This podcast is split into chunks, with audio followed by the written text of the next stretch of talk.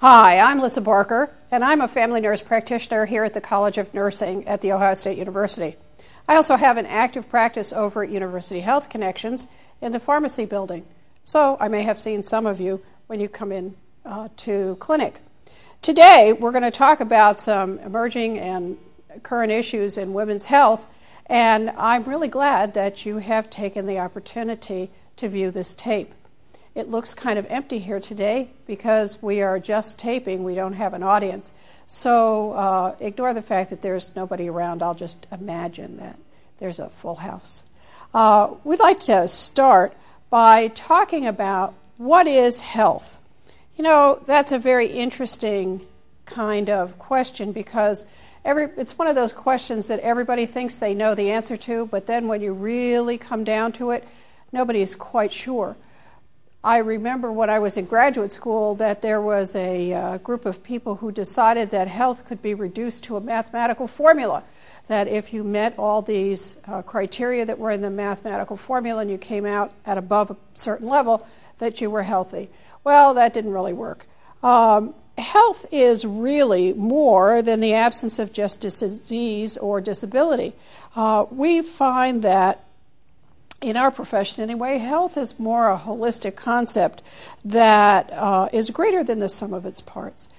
You know, one can be extremely healthy in the presence of disease. As a matter of fact, one of my good colleagues wrote her dissertation on indices of health in HIV population who were actually very close to death.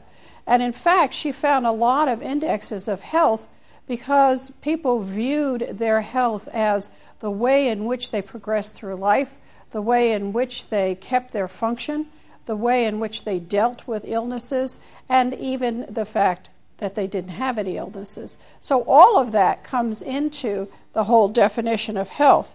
It's a very dynamic relationship between the person and her environment. In my particular research, I found that health really cannot be expressed outside of the environment. The environment being how the person relates to their day to day actions, to the relationships that they have, to the actual environment that is the kind of, of uh, surroundings that they have, the job that they have, their spiritual health.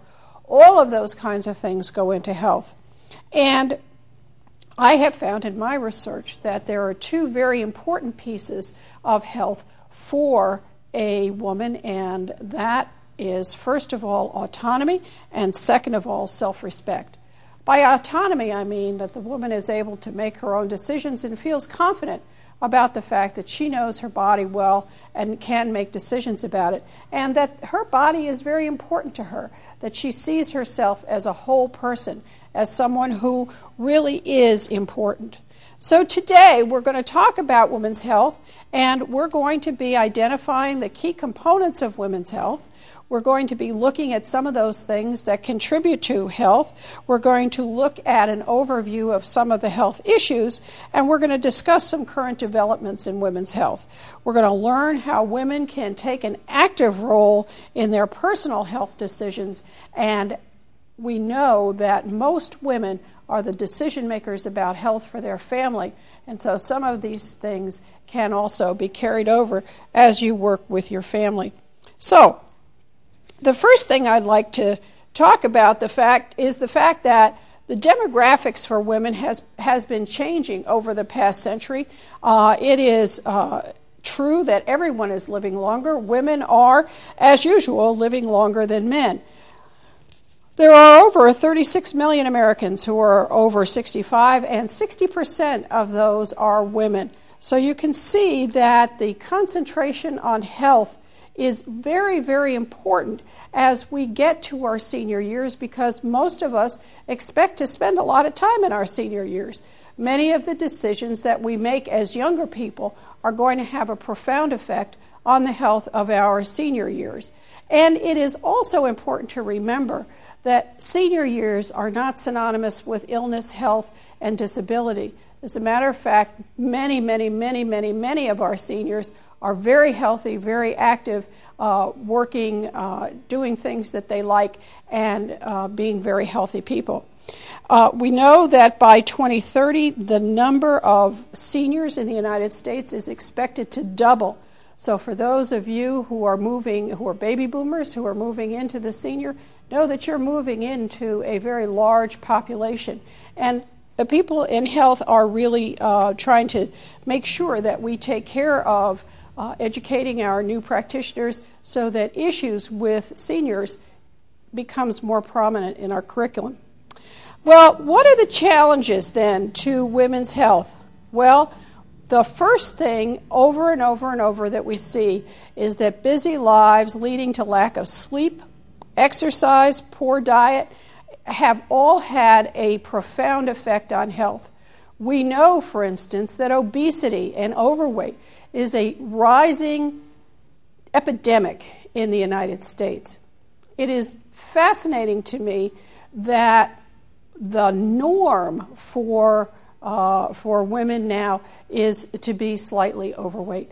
It is very unfortunate because being overweight truly affects your health and it affects your long term prognoses.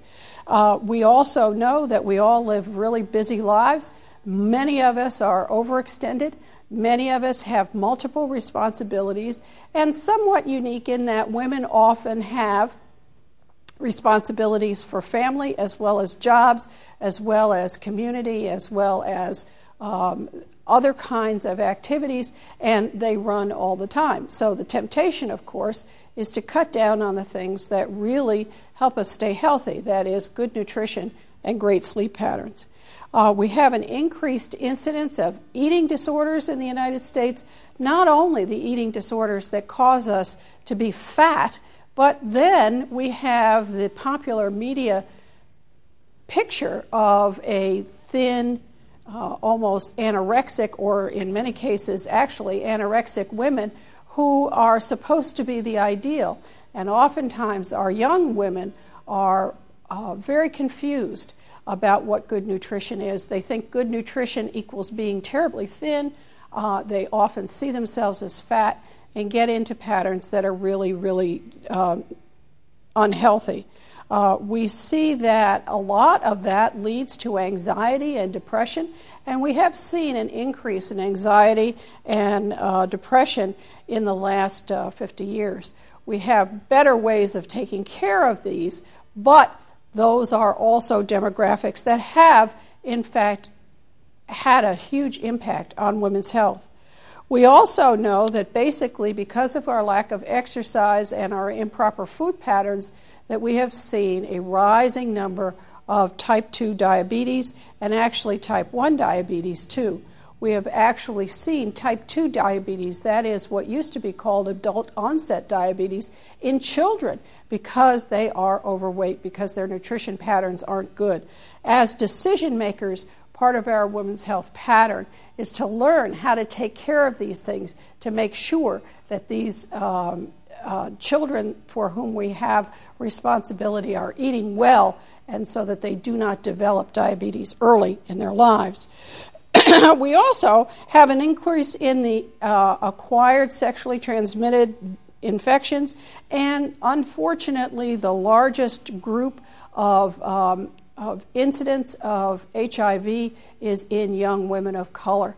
We find that it is no longer just a disease that we can say it's just uh, homosexuals, but rather it is a disease that we see all over the place. And women of color, unfortunately, are the most prevalent victims these days. Um, so these kinds of uh, challenges are really important.